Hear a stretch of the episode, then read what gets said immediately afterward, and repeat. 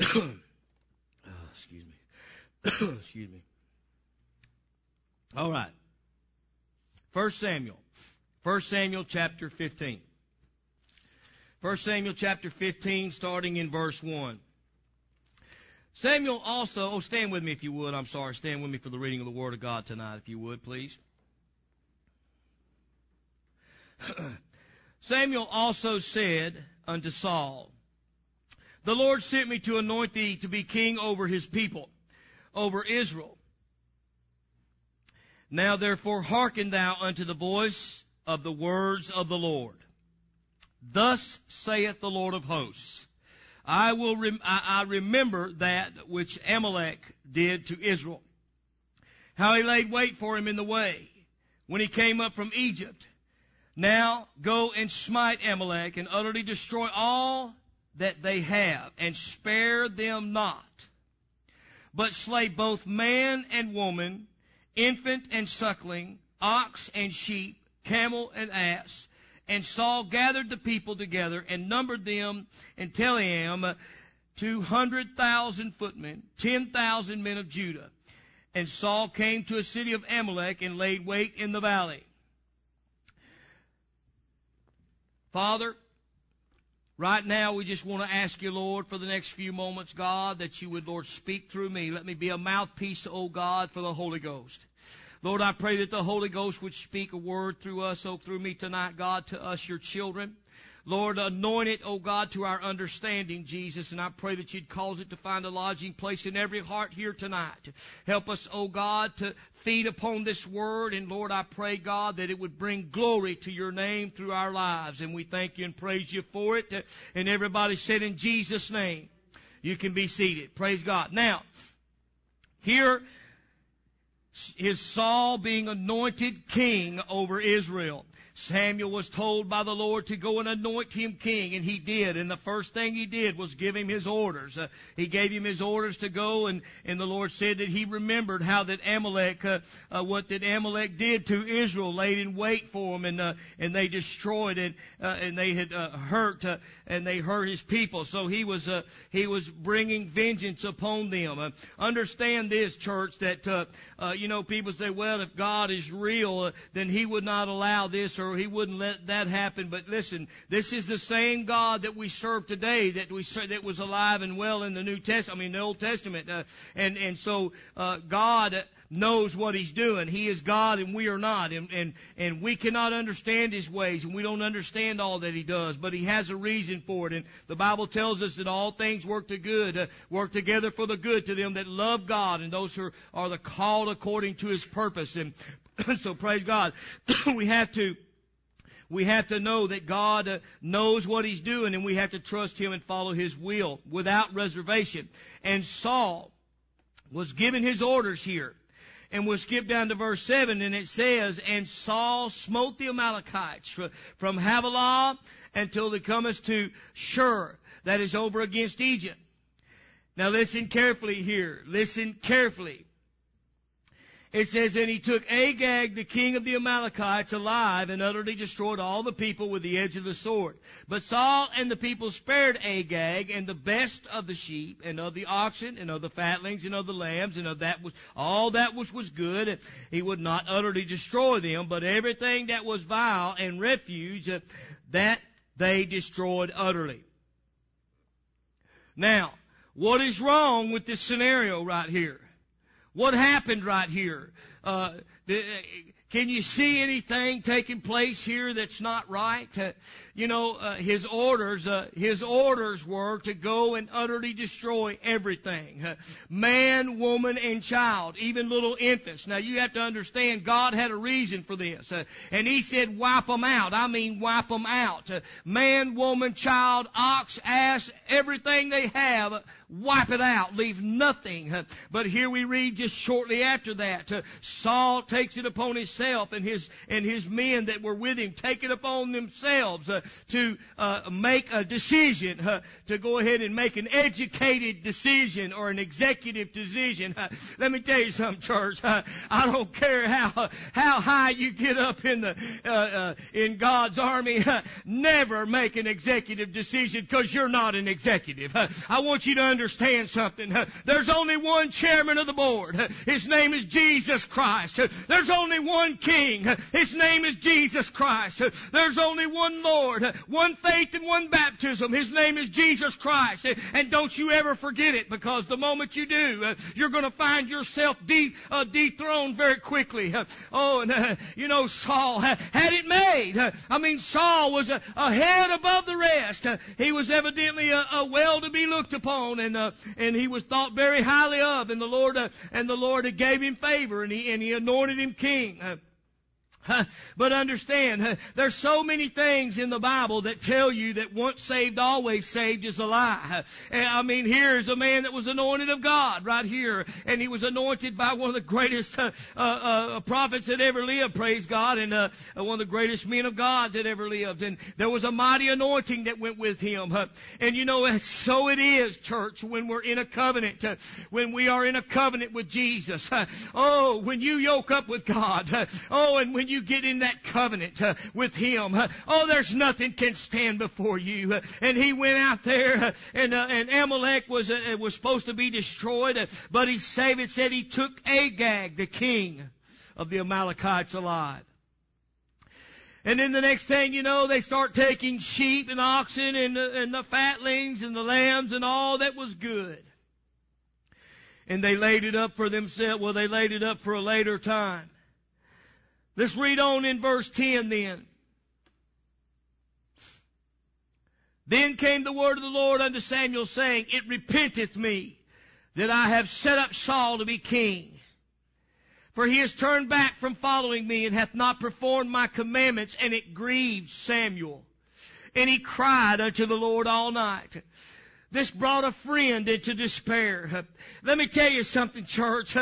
I've married couples before, and you know, the, and, and and I prayed about it, and uh, you know, and and and then I had couples that would come together, and and you know, nowadays there's a uh, you have to counsel them and sort in all sorts of things, and there has to be hours of counseling before that you marry them. But uh, uh, you know, and I tried to tell them that listen, uh, this is a very serious thing you're embarking upon here. Uh, listen, there's some things that you're going to have to follow follow if you want your marriage to work.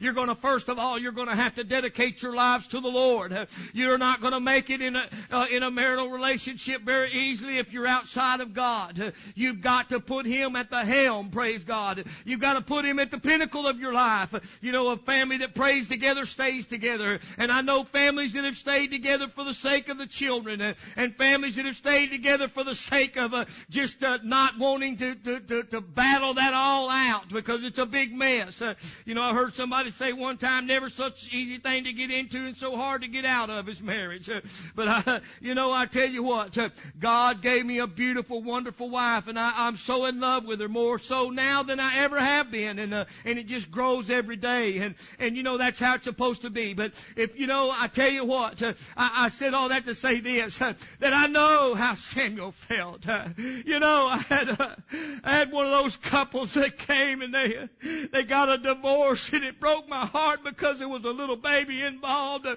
the most anointed little angel that you ever saw. She's about to, I anointed that little baby. Praise God, I anointed that little baby when she was about two weeks old. I anointed her out of the horn of oil, pray, or out of, I anointed her with oil, and praise God, and I tell you what, that little baby, she became a minister. I mean, it's two years old. She was preaching the gospel, man. I'm telling you, you may think I've lost my mind.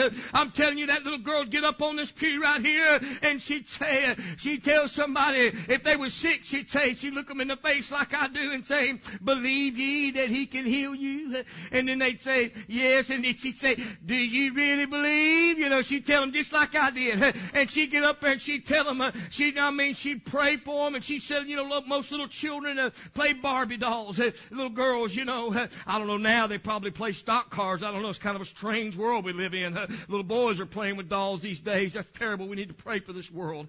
but you know, uh, little girls are playing with little dolls and, but she'd set them all up in church.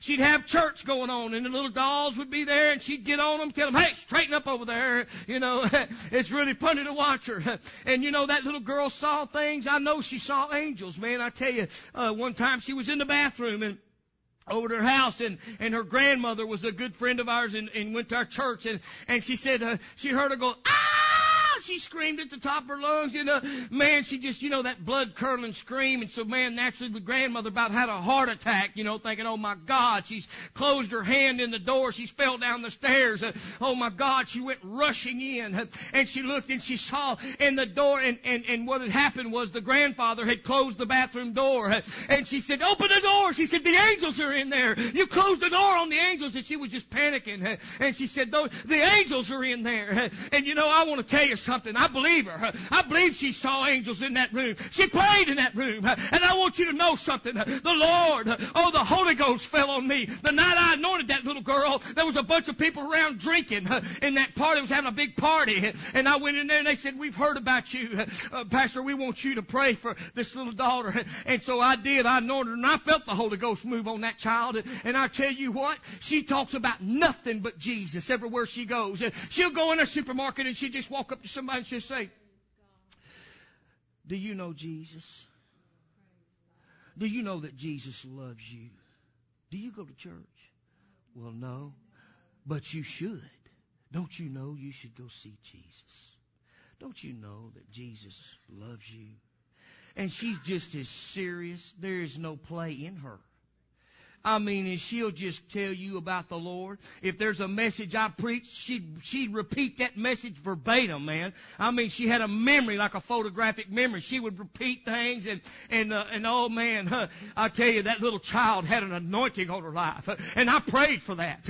I said, God, oh Lord, let there be an anointing on this child. I anointed her for the ministry and her, just barely after she was born. I said, God, you use this child, oh God, to win souls for you. You send her, God, to win souls for you. Let that anointing cover her. Don't let anybody ever touch her. Don't let anybody ever do anything to this child. You protect her, God, from anybody that might harm this little child. God, you put your angels around her and shelter her. Lord, encamp angels round about her. I prayed that.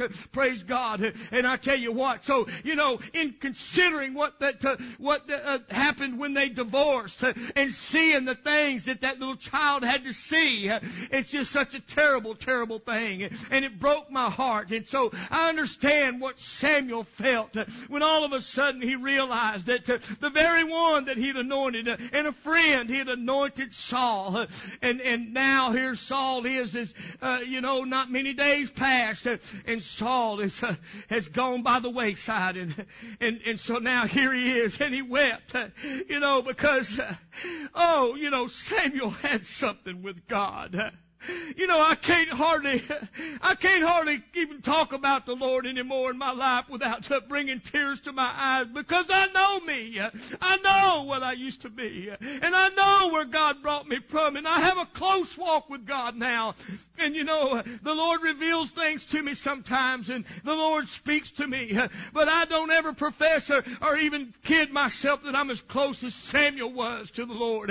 And here Samuel was and God came to him and you know, it said, it repented me that I, I chose Saul to be king, that I set him up to be king. And so you know, Samuel understood. Listen, you don't want to make God mad. Church, we serve a loving God. Yes, we do. Understand, and I know that. You know, but so many people are preaching that real good, feel good message.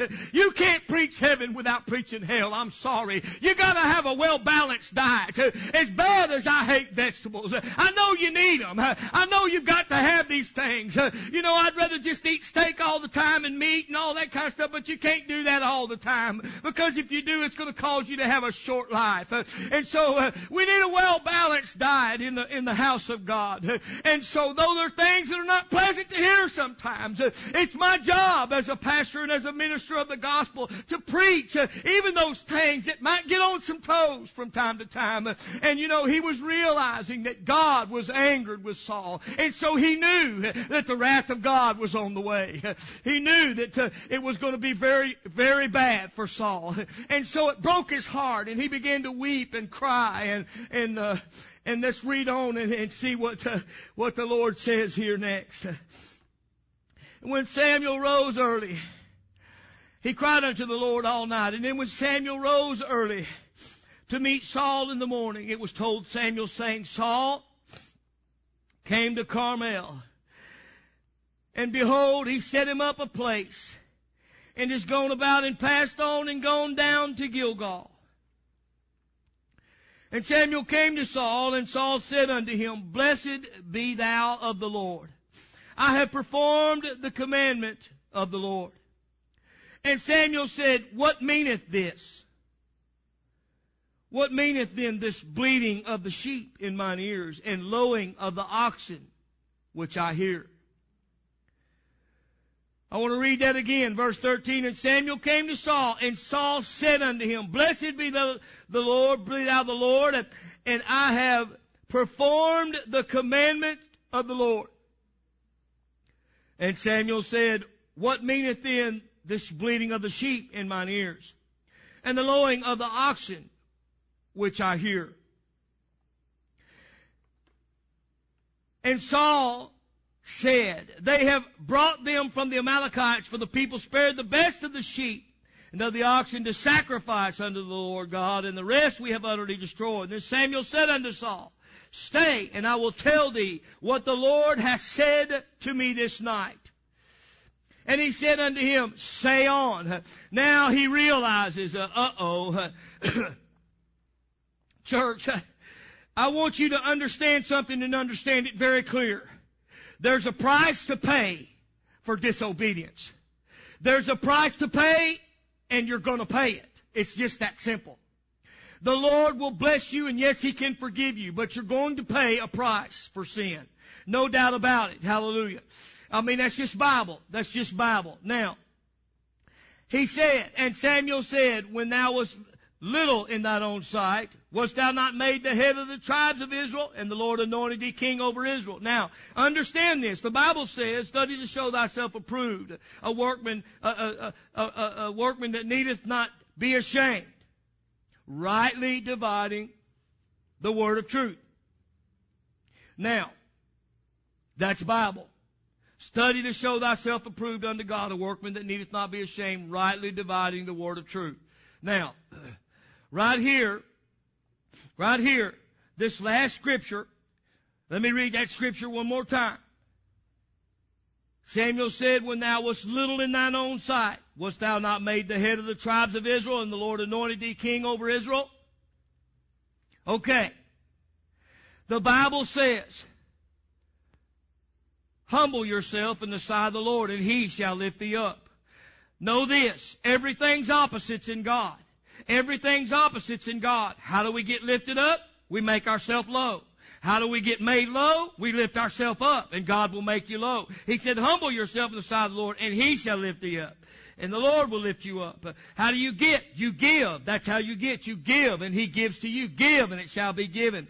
How do we get forgiveness? We forgive and it's given to us. Uh, you see, humble yourself. He shall lift thee up. But if you exalt yourself, He shall make you abased. You see what I mean? It's opposites in God. If you try to make, listen, it don't try to lift yourself up in any kind of way because uh, you can't get yourself lifted up as high as God can lift you up. Uh, praise God. I mean, you can never attain the height God can take you to, uh, but you can put yourself low uh, and you get in God's favor. And there's no, there's no height to, to it. There's no measurement to it to the heights he can take you to. Praise God. But you see, it's what Samuel was telling him right here. He said, when you were little in your own sight, uh, oh, wast thou not made the head of the tribes of Israel and the Lord anointed thee king over Israel. And the Lord sent thee on a journey and said, go and utterly destroy the sinners, the Amalekites, and fight against them until they be consumed. He said, wherefore then didst thou not obey the voice of the Lord, but didst fly upon the spoil, and didst evil in the sight of the Lord. And Saul said unto Samuel, Yea, I have obeyed the voice of the Lord, and have gone the, uh, the way which the Lord sent me, and have brought Agag, the king of, of Amalek, and have utterly destroyed the Amalekites. But the people took of the spoil and the sheep and the oxen and the chief things that should be have been utterly destroyed to sacrifice unto the Lord thy God in Gilgal. Now, no doubt, Saul's intentions were good. Saul intended to bring sacrifice to the Lord. He thought he was being a good king. He said, "Well, uh, Lord," uh, he said, "He said Samuel, I, I did everything he told me to do. Uh, listen, you have to listen to to every detail when God gives you uh, uh, your orders. Uh, it would it would do us well to pay very close attention to what God is saying. Uh, you know, it cost Moses going into the Promised Land. Uh, just one little mistake, uh, one little thing that he missed, that he just he did like it, he thought it didn't matter, and in one little flight of of, of, of rage or temper, he decided to to do something just just that much different than what God said. He said, speak to the rock. And instead of speaking to the rock, he smote the rock like he did the last time. But understand this, what God tells you to do the next time may not be the same thing he told you to do the last time. So pay close attention. Don't never get complacent with God. Don't never take the God of, of, of, of Jacob and Israel and Isaac. Don't never take the God of uh, uh, Abraham, Isaac, and Jacob for granted. He is a holy and mighty God. And you better listen, listen you know, you better listen very carefully to what he says to you. Hallelujah, because his orders are very precise when He tells you to do it a certain way. It's the only way that's going to bring the right result. There's no multiple choices in God. There's no multiple choices. There's only one Lord, one faith, one baptism. There's only one way to the Lord. Praise God. He said, I am the door. There's no other way. I've heard people absolutely say that we're all going to the same place. We're just going different directions. This is called the spokes of the wheel theory. No, we're not going different directions. If you're not going direction that Bible says it's only one way. You ain't going where I'm headed, pal. I don't know where you're going, but uh, I'm going this way. If you want to go that way and take your chances, uh, uh, more power to you. But I'm heading this direction. This way says home to me. Hallelujah. And I'm going home. Hallelujah. And so, uh, don't try, uh, listen, don't, the Bible says not to add to nor take away anything in the Word of God. In the Revelations, He said, if you add to or take away from this Word, He, he said, I will add to you the plagues of this book, and I will take away your name out of the Lamb's Book of Life. Understand, church, you don't have the authority to change the Word of the Almighty God. You never will have that authority. God does not change His own written word. Oh, understand, church. Once it's written down, I mean it's settled. There ain't no changing it. Period. Even God, He said, I repented Him. But those things took place before it was written. But once it became the written word of God, there is no change in the word of God. It's forever settled. Hallelujah. Heaven and earth shall pass away, but my word shall not pass away. Hallelujah.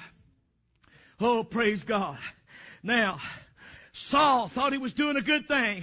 And you know, sometimes uh, we might think, well, you know, well, you know, God would probably like this. well, you know, might, might ought to check with him on that before you just decide to go do it and then find out whether God's going to like it. Because if he don't like it and it's a done deal, you're not going to like his results. Praise God. I tell you, God is, you just don't want to make him mad.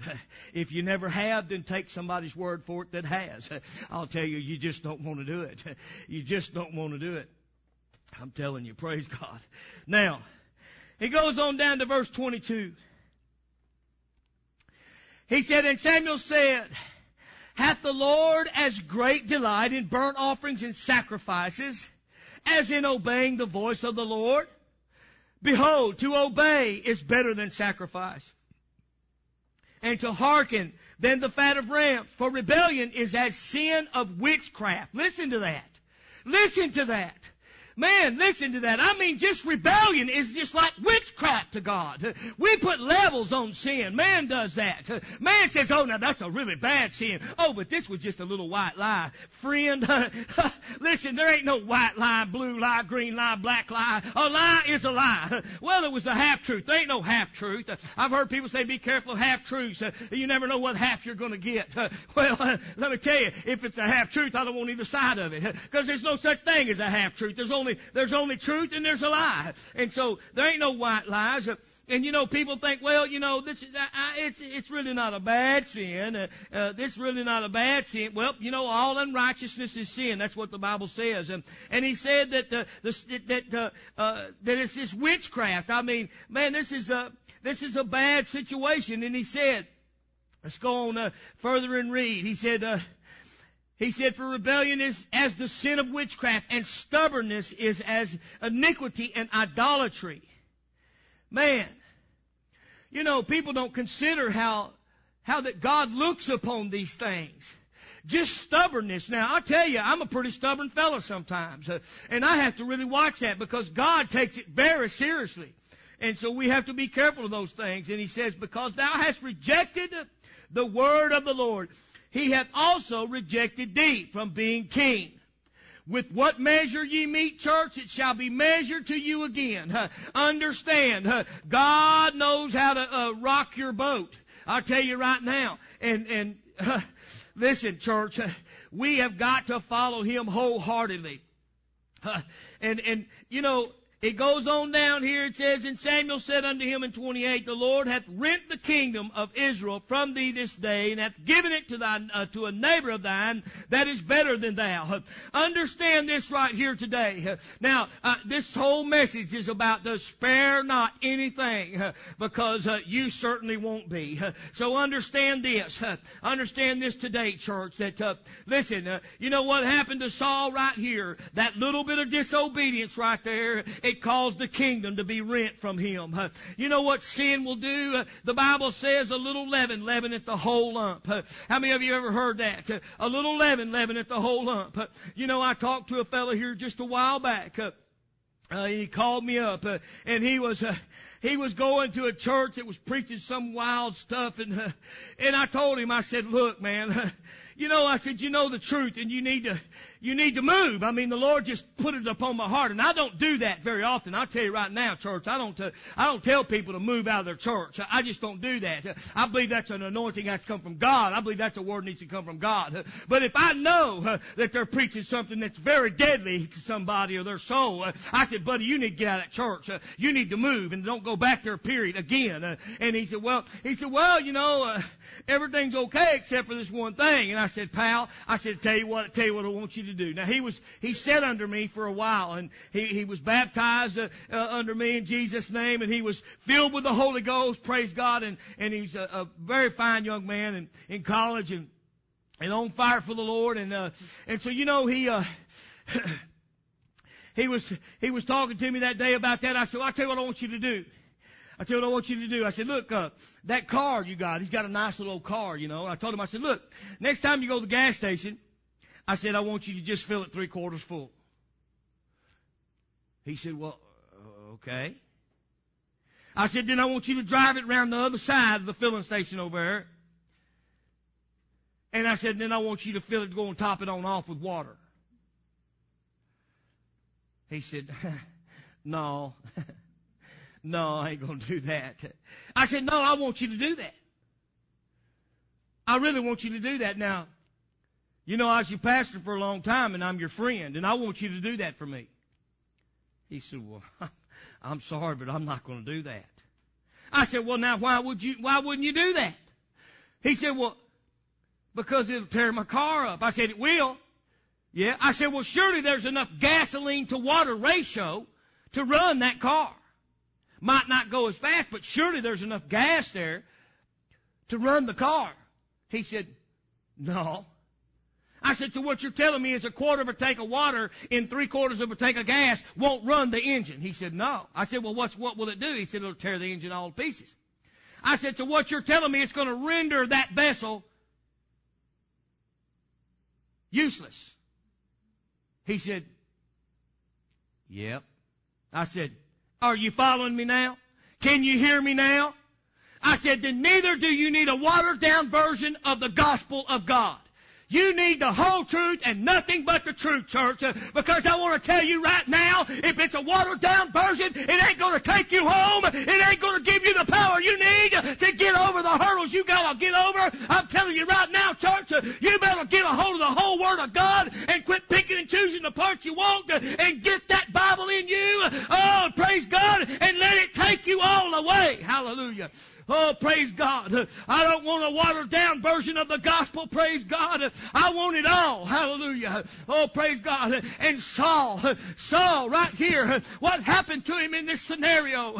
You know, he lost everything he had. And I tell you what a little sin will do to you. It'll take everything you got and it'll give it to somebody else.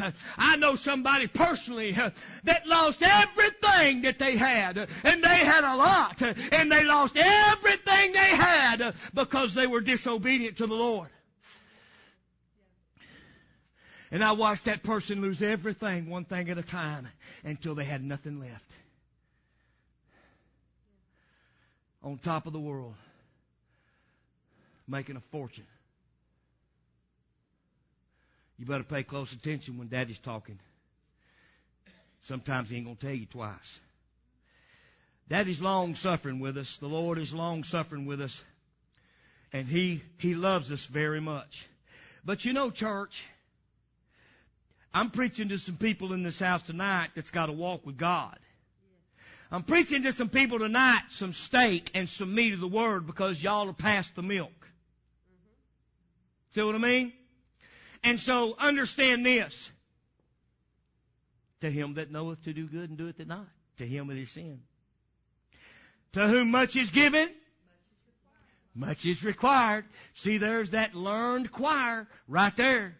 There's that speaking in unison from people that already know a lot of the Word of God. And because you know a lot of the Word of God, God expects more of you than just the average Joe walking down the street. Well, God, why is that guy blessed going in and coming out? And God, I can't seem to rub two nickels together. And that fella right there, everything he touches turns to gold. And everything I touch turns to cow manure. Well, you know, that's because he's not where you're at yet. But when he gets where you're at, he better be doing what you're doing, or he'll be uh, uh, turning stuff into cow manure too. Because that's the way Daddy works. He gives you a chance to grow in Him. He don't expect somebody to just walk through the doors of this church or any church uh, to to walk in here and grow up right now. Well, a lot of times we try to shove a steak down somebody's throat, and they need the milk of the Word of God. They're not ready for the meat yet. You can't expect somebody. I've said it before. You know, I have a little grandson. Uh, well, none of them that big anymore. They're all about start about right there and go up to bigger than I am now. But but I got a little grandson. He was about, you know, two, three years old. Uh, oh, he's precious little fella. Praise God. But you know, now, if he was to take a car key and go outside and go up down Grandpa's truck, down the side of Grandpa's truck with that car key, well, man, you know, uh, I might, uh, boy, I'd be upset.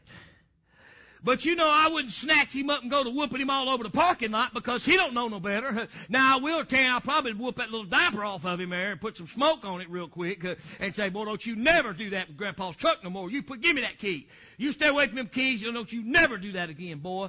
And I'd have to go out there and chew on a tree a while and get that anger out to have, ask God to help me with that, Lord. But you know what? Uh, I couldn't, I couldn't whip him across that parking lot. But now my, my older grandson's 13 years old now. Now if he went out there and went down the side of grandpa's truck, uh, somebody better call 911 uh, because there's fixing to be a serious accident happening here. And what, it ain't gonna be no accident. It's just gonna be a serious injury going on. Uh, and so somebody needs to call an ambulance because he's gonna need some medical attention real soon. And I'm probably gonna need some bail bond because I'm fixing to wear him out. And that's just the way it is. And you see, him that knoweth to do good and doeth it not. That's the difference. Uh, so when you sin, uh, don't look over and see somebody else getting away with something and think you can do it uh, because you don't know where they're at in God and God does. And He knows where you're at. And He also knows the attitudes of the heart. And He says, well, there's that little arrogance coming out in you. Well, you think you're actually going to get away with this, don't you? You know, I love my dad. I had, he was my hero, praise God, still is. And, and I tell you, he was the greatest father I could have ever had. I love my daddy. Everybody met him loved him. He was a wonderful guy. I wish he was here today. You'd love him too. Praise God. But I tell you what, daddy never whooped me when he was mad. He well, only one time, and I thought he was Superman. He reached up and snatched a limb off a tree long as this building. I thought he was Superman, boy. Didn't realize at that time that tree was rotten, you know. But son, I thought, oh my God, I, man, we had a big old tree down by the barn, you know, and he re- he got mad at me over something I did. I can't imagine because I was a, I mean, I was an angel. I mean, I don't know how he could ever got mad at me, but but somehow the devil welled up in him and made him mad at me. Must have lied on me or something. And he reached up in that tree and snatched that limb off, and I mean, he snatched it off all the way back to the tree. I was like, oh! I mean, to a kid, that's like, oh my God, he's Superman, you know. I thought he's fixed to whip that tree around and kill me with it, you know. But, uh, it's really funny because, you know, daddy, man, he played it real cool, you know, like, yeah, that's right, I'm tough. you know Dad was probably thinking, thank you, Lord. you know, he was cool here, Luke, you know, but he would just laugh when I'd make him mad. He'd go, oh boy, you've had it, you know. He'd say, yeah, okay, you're to get it when we get home. And I mean, you know, and I think, yeah, right, okay. But I guarantee you, partner, when, when I got home, it didn't matter if it was a four hour trip. When I got home, I got it. I tell you, Daddy was a man of his word. But you know, it's the same way with the Lord. I mean, listen, church, God knows the thoughts and intents of the heart. And, and because Saul, because Saul was disobedient, he lost everything that he had. And, and it's so easy to do. You've got to be careful. You've got to be careful to stay in, in the, in favor with God. And you know, when you, when you, when you woke up with God, you're in a covenant with the Lord. Once you are in a covenant with God, He takes that very serious. There's a new covenant, and and He said that He would put His word in our heart and in our mind would He write it. And there's another message that that I was preaching just the other day. I want you to understand something. Uh, you know, have you heard that they have found the? Uh, uh, have you heard that they have found now? They found Noah's Ark, you know, years back and all that. They can't get to it or don't know where it's at or whatever now, but they found it. I found it. I found it. And you know, I haven't told many people, but I also found the Ark of the Covenant. I found it. That's right. Yes, I have. And I know there's lots of people that would love to know where it's at. And so I'm going to tell you tonight, just very few people, where it's at. I want you to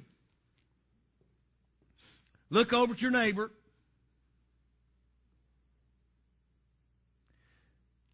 Point your finger at them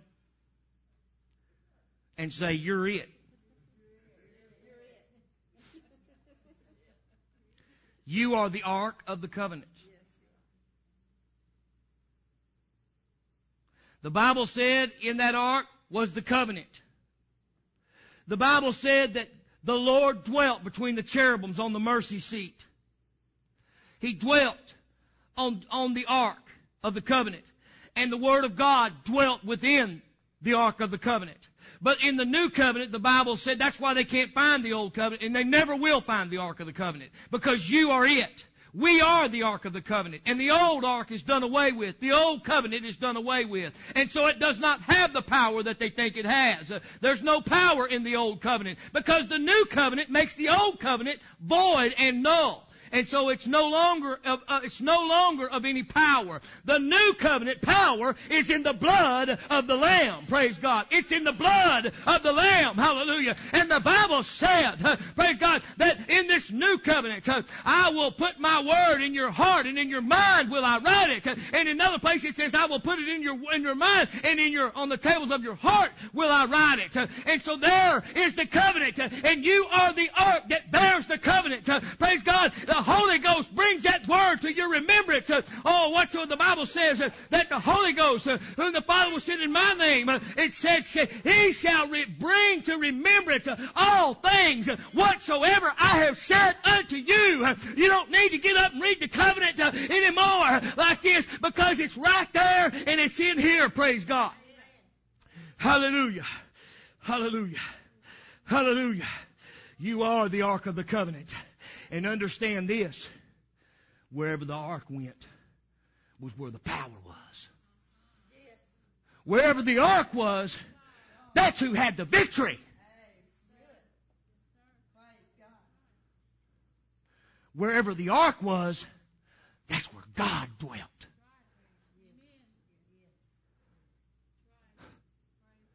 Now you just stop and let that sink in for a minute. Huh. That's God.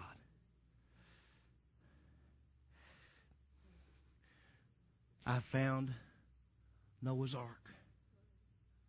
The Bible said he prepared an ark to the saving of his household. I want you to understand here tonight. You're not here by some strange coincidence. You're here ordained of Jesus Christ of Nazareth, the King of Kings and Lord of every Lord. He ordered you to be here tonight because there's a message He wanted you to understand. You are the ark that is being built to the saving of your household and your children and your children's children are going to come in under the safety of you, the ark of the covenant where the power is, praise God. And it's because of you that you're going to be the saving of of your household. And you are the carrier of everything that's left. Praise God. Hallelujah. Hallelujah. Hallelujah. So many people are looking for old things. But the Bible says, if any man be in Christ, he's a new creature. Old things are passed away. Behold, all things are become new. Hallelujah. I'm not reaching back for what I had yesterday. Oh, there's nothing I can do with the past. You know, there's not a thing in the world that I can do with yesterday. But man, I'm going to try to be better tomorrow than I was today. I'm going to try to be better the next day than I was tomorrow. Praise God. I'm going to try to learn everything I can and I'm going to keep building this ark. Praise God. Because I tell you one thing, church, hallelujah, come on, Oh, I want you to understand, praise God, when that trumpet sounds, oh, the last time there was something going on in the clouds up there, praise God, it rained on the earth for 40 days and 40 nights, and it was a heap of trouble for some folks down here.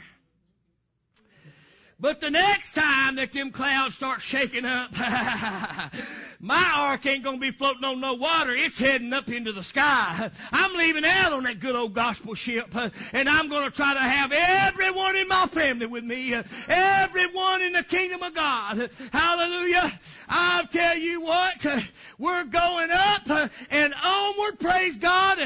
No more tears, no more sorrows, no more pain, no more sickness, and no more bills. Praise God. Hallelujah, hallelujah, hallelujah, hallelujah. Woo! Oh.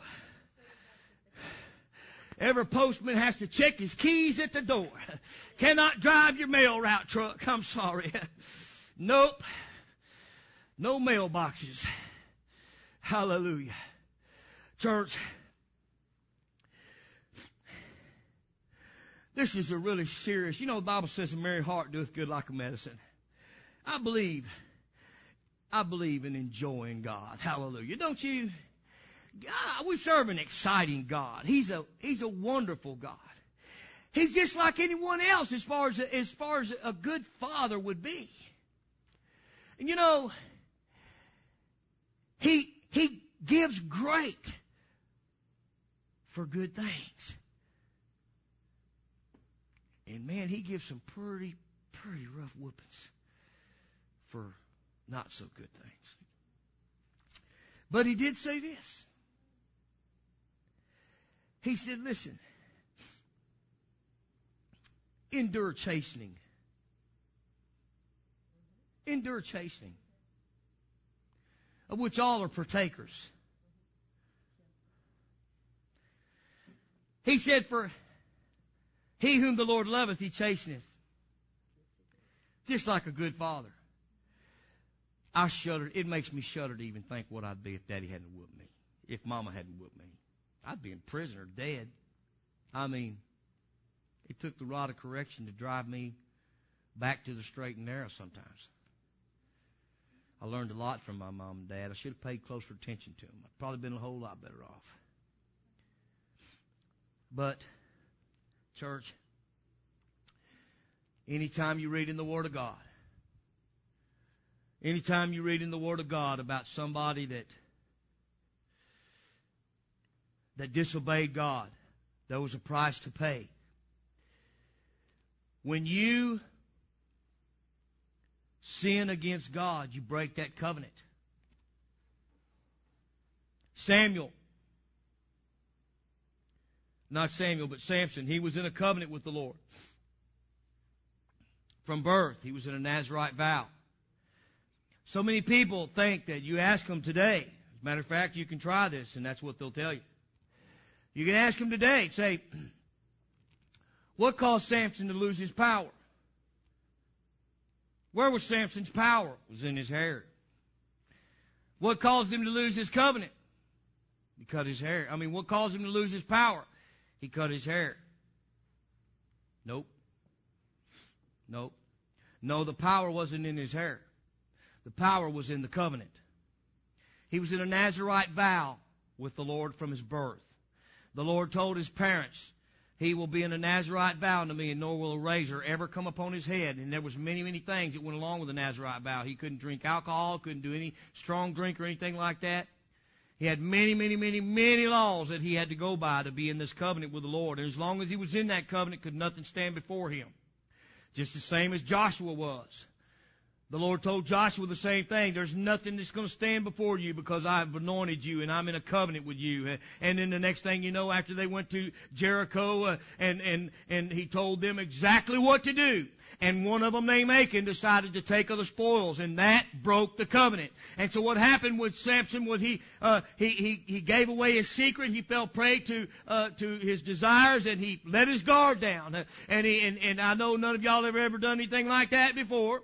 But uh, anyway, but he let his guard down, and the next thing you know, uh, the next thing you know, man, he found himself uh, uh, uh, disempowered. I mean, he was uh, he was just as a common man. He was weak. Uh, he, he couldn't he couldn't stand before them, and he didn't he didn't feel the covenant leave.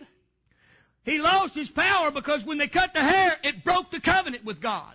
Let me tell you something, church. It don't have to be a big sin all unrighteousness is sin. And when you sin, I mean, when you, when you do something, and, and a lot of times it may be intentional, and you, and you sin against God, you're out of the covenant until you get that under the blood and get back in line with Him. You can't stand out of line over there, expect the power of God that you had when you lined up with God. As long as you're out of line, listen, church, as long as you're out of line with Daddy, you ain't got the power. I'm sorry, that's all there is to it. And so the Bible says when Samson went out, uh, he thought, well, uh, I'll whip these dudes into shape. Uh, man, they took him like that. Uh, they, he his power was gone. He didn't feel the power leave him. But it did. He spent a long time. Notice there too, immediately they blinded him. There's a significance to that.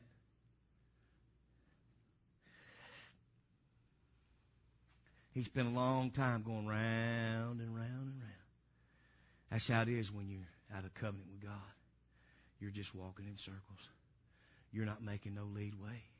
You ain't getting nothing done. You're not advancing. You're just spinning around circles. You ever see somebody watch their life and watch them go around circles, and they never count, they never get nothing done. Just seems like they're busy all the time, but they never get nothing done. It takes, it takes vision to get things done. Vision comes from God. Because the vision the devil will give you will take you in circles. And it'll always bring you back to where you started from. So you'll never find your ending. Joshua, and I'm getting ready to close. Joshua, also who was in a covenant with the Lord. Achan took of the spoils from Jericho, and they went shortly after that to another place called Ai. Jericho was a mighty powerful city during that time. They came in, they mowed them down, man, like it was nothing to it. God delivered the Jericho into their hands. The next thing you know, they had to find themselves over in Ai. Just sent 3,000 men because it was such a small place. And they lost 36 men that day because the covenant was gone. They transgressed the covenant, the Lord said. And so they lost power. Now, Joshua didn't feel the covenant leave him. Joshua didn't feel the power of God leave him. Because Joshua was on his face crying before the Lord. He was sitting in ashes and saying, "Oh God, wherefore did Thou bring us out of out of Egypt to bring us out here and uh, and cause us to come out here and all this stuff to happen to us? Why did you do this?" Uh, and the Lord said, "Get up from there. Why layest thou upon thy face?" He said, "Sin is the reason. You transgressed the covenant." And even took of the spoil of the accursed thing, and even hid it amongst your own stuff. God used the word stuff. Said you even hid it amongst your own stuff. And so Joshua, what did he do? He went back and he, he hunted him out. He said, rid yourself of the sin. That's what you need to do. And church, that's what I'm telling you tonight.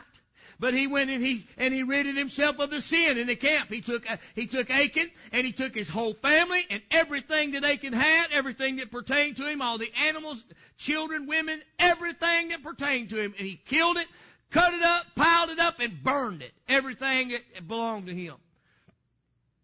Then he went back to Ai, wiped them out. The Lord said, okay, the spoil's yours. God always wants his first. God wants his first. Church, I want to tell you tonight.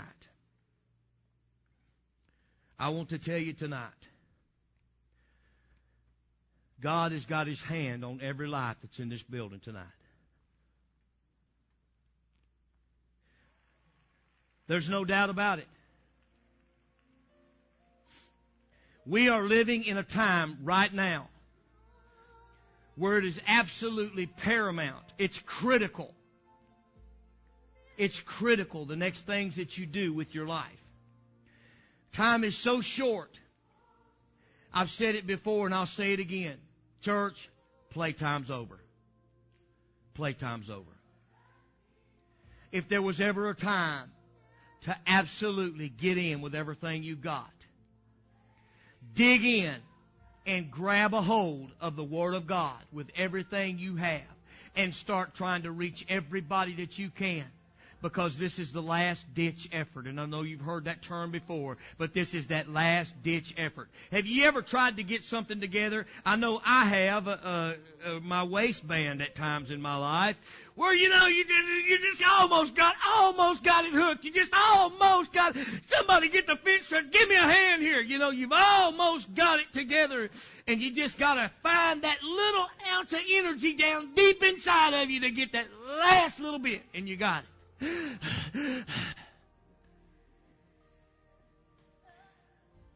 That's where we're at. That's where we're at. We're making that last push for home. We're making that last push right now. Church, it's time to throw aside anything that, that, that would, that would pick one, pick this one, pick that one, pick that. No, don't pick none of them. You pick them all. Get out there and just start saying, hey, do you know Jesus? Do you know Jesus? Hey, listen. Do you go to church? Do you go to church? Listen, you don't go to church? Listen, won't you come by us? Come by. If you don't like it, you don't ever have to come back. Just come see us. Come see us. Can I, can I tell you about the Lord? People that you may have talked to before, but you hadn't talked to them in a while. Call them. Call them this week. I want to tell you, and, and I may have told some of you the other night. I want to tell you tonight. Listen. One prayer that God will always answer, and I told everybody this morning, I won't tell you again tonight, those of you who weren't here this morning. Listen, there's one prayer I can tell you that God is going to answer every time you pray it. Every single time that you pray it. When you get up in the mornings, when you're sitting there having that cup of coffee or whatever it is that you drink in the morning, or you're having a glass of water or, or a glass of orange juice or whatever, are you spending time with the Lord, which is a good thing. I want you to be mindful to say, Lord, send me to somebody today that I can minister to on your behalf. God put somebody in my path today that I can minister to for you. And you watch and see, and I'm waiting for a report the next time I see every one of you, and you're going to tell me, I've never seen that happen before. Every single day that I prayed that, every single day I prayed that, God led me to somebody. Every single day I prayed that, God led me to somebody. It may be 10 o'clock that night. I've had it go all the way to 10, 11, 12 o'clock that night, just before midnight. The day was still there. And thinking, well, oh, this is going to be a late night because I know it's going to happen. And sure enough, ring! Oh, man. I'm having a tough time, man. I'm so glad you answered the phone. I said, well, I was waiting on you to call, you know. Because I knew something was, I knew somebody was going to get a hold of me because that's the way God does. He will always answer that prayer. There may be prayers you prayed before, but that, that, that you didn't get an answer to right away or whatever. But I'm telling you this much, He'll answer that one every day every single day because he's serious about his people. Church, he's trying to get his people in. You may look at them and say, there ain't no count. There's no way in the world that that alcoholic, drug-looking, no-count joker, biker, or whatever he is, is going to ever be. Why, he'll knock the bottom plumb out of hell. Well, let me tell you something. If you would have met Saul of Tarsus uh, before Jesus met him on the road to Damascus, uh, let me tell you, Ananias was a little leery about going and talking to that fellow too. But look what he did. And because of what he did, uh, we're doing what we do. So I will tell you something. Before you write somebody off, you better stop and think about who God chose before and look in the mirror and realize that He picked you. That ought to tell you something right there. A lot of people think awfully highly of themselves. Well, now, you know, I ain't never been that bad. And I'm thinking to myself, shut up, because you're getting worse by the minute. you know what I mean? It's best to just be quiet while you're still ahead. well, I haven't been that bad. You're getting worse. Church, that's the worst kind. Listen, how do you know the rest of the story as Paul Harvey used to say it? Ananias didn't know the whole story. And you'll find a lot of times that, that that's the case. You don't know who they might have just met on the road to you. You see, you may be an Ananias. And that very one, like I told him this morning, there was a guy that, uh, that uh, had said, man, he said, look, I, I had told God one time, he said, man, if you're really real, if you're really real, God, then just let the next person just come up to me, let the next person I see come up to me out of clear blue, and let them just start talking about you. And then I'll believe you. And uh, meanwhile, on the other end of the spectrum, God had another soldier walking down the street, just one of those coincidences, you know. Just happened to be there at the right time, right place. And he said, go over there and talk to that fellow right over there. He said, that guy? Yes, that guy. You want me to go talk to that guy? Yes, I do. And I want you to just walk up and start talking about me. I don't want you to do nothing else. Just walk up and just start talking about me. Nothing else. Just start talking about me. No high, no nothing. Just start talking about me. It took the obedience of that man to stop what he was doing and listen to a voice in his head say, go talk to this perfect stranger and just strike up a conversation about me. And the guy did not look like a Christian man. I mean, we'd have probably wrote him off. He went over and talked to that man. And as soon as he opened his mouth, said, Man, do you know about Jesus? Can I talk to you, about Jesus? And that man just broke down right there on the spot. That man went on to be a good Christian soldier in the army of the Lord because of the obedience of a servant. Because he, he put scales on his eyes and said, God, I'm not going to judge lest I be judged. God, who am I to say that man can't go? Who am I to say that man or woman can? I'm telling you right now, church, there's going to be a lot of people up there you'd have never expected. And there's going to be a whole bunch of them that ain't that you sure thought was going to be there because God searches the heart. He looketh upon the heart. He don't look upon like man does upon the outward appearance. God looks upon the heart. He saw something in Saul of Tarsus uh, that no one else around could see. Uh, Ananias was a great man of God, uh, but he never saw in Saul of Tarsus what Jesus did. Uh, but Jesus saw a good soldier. Hallelujah. Jesus knows a good soldier when he sees one. Uh, there's a bunch of them that would have wrote me off years ago. Uh, I tell you right now, that would have said, man, there ain't no way in the world that that guy'd ever amount to anything or ever, ever be, that that guy'd ever be, preaching the Word of God or, or be a Christian in the house of God. Oh, but man, Jesus saw something different in me. Praise God for that. Hallelujah. I'm living proof, church. If God can take a no-count bum like me and put me in a pulpit, a holy place, with a word of God in my hand, and I praise God and, and give me the tools I need, praise God, to, to lay hands on the sick and them to recover, praise God, in the gift of the Holy Ghost. If He thinks that I'm worthy to give me a gift as powerful and awesome as the Holy Ghost, praise God, He must see something in me I can't see. Hallelujah. Stand with me tonight. Huh. Every head bowed, every eye closed for just a few moments, if you would. Church, I want you to, I want you to search your heart right now. I want you to just take a few moments. Now, we're not going to rush God here. I know we're, we're, we're, we're running a couple hours now, but we're not going to rush God for here for a few moments. I want to, I want us to stop for just a few moments. And I want us to consider and ponder our path. I want you to ponder the path that you're in right now. Ponder your life right now. And I want you to ask yourself, have I allowed any leaven into my life? Have I allowed any water in my gas tank? There's only one way to get that car back in tip top shape, and that's get the water out of the tank. If there's anything in your life that you need help with right now, I want you to know that you are in the house with your brothers and sisters here tonight, and we love you very much. We are here together and we're yoked together. And if there's anything that you need from the Lord tonight, if there's anything you need to lay down, if it's an attitude or perhaps it's some forgiveness that you know you need to forgive somebody. Church, if you have unforgiveness in your heart in any direction, you have got to forgive or God will not forgive you. It's called sowing a seed of forgiveness. Forgive our trespasses as we forgive those if there's any unforgiveness or if there's any bitterness that you have, somebody might have hurt you in the past, and there's bitterness or anger or strife or envy or anything that uh, might hinder you or might leaven your walk with God, then I want you to stop. I want you to step out right now. Don't even think about it. Just step out right now. Praise God. And come to this altar and let us pray with you tonight. Praise God. Hallelujah. Hallelujah.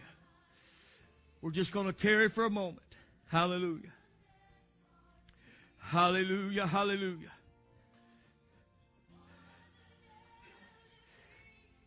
If there's anybody here tonight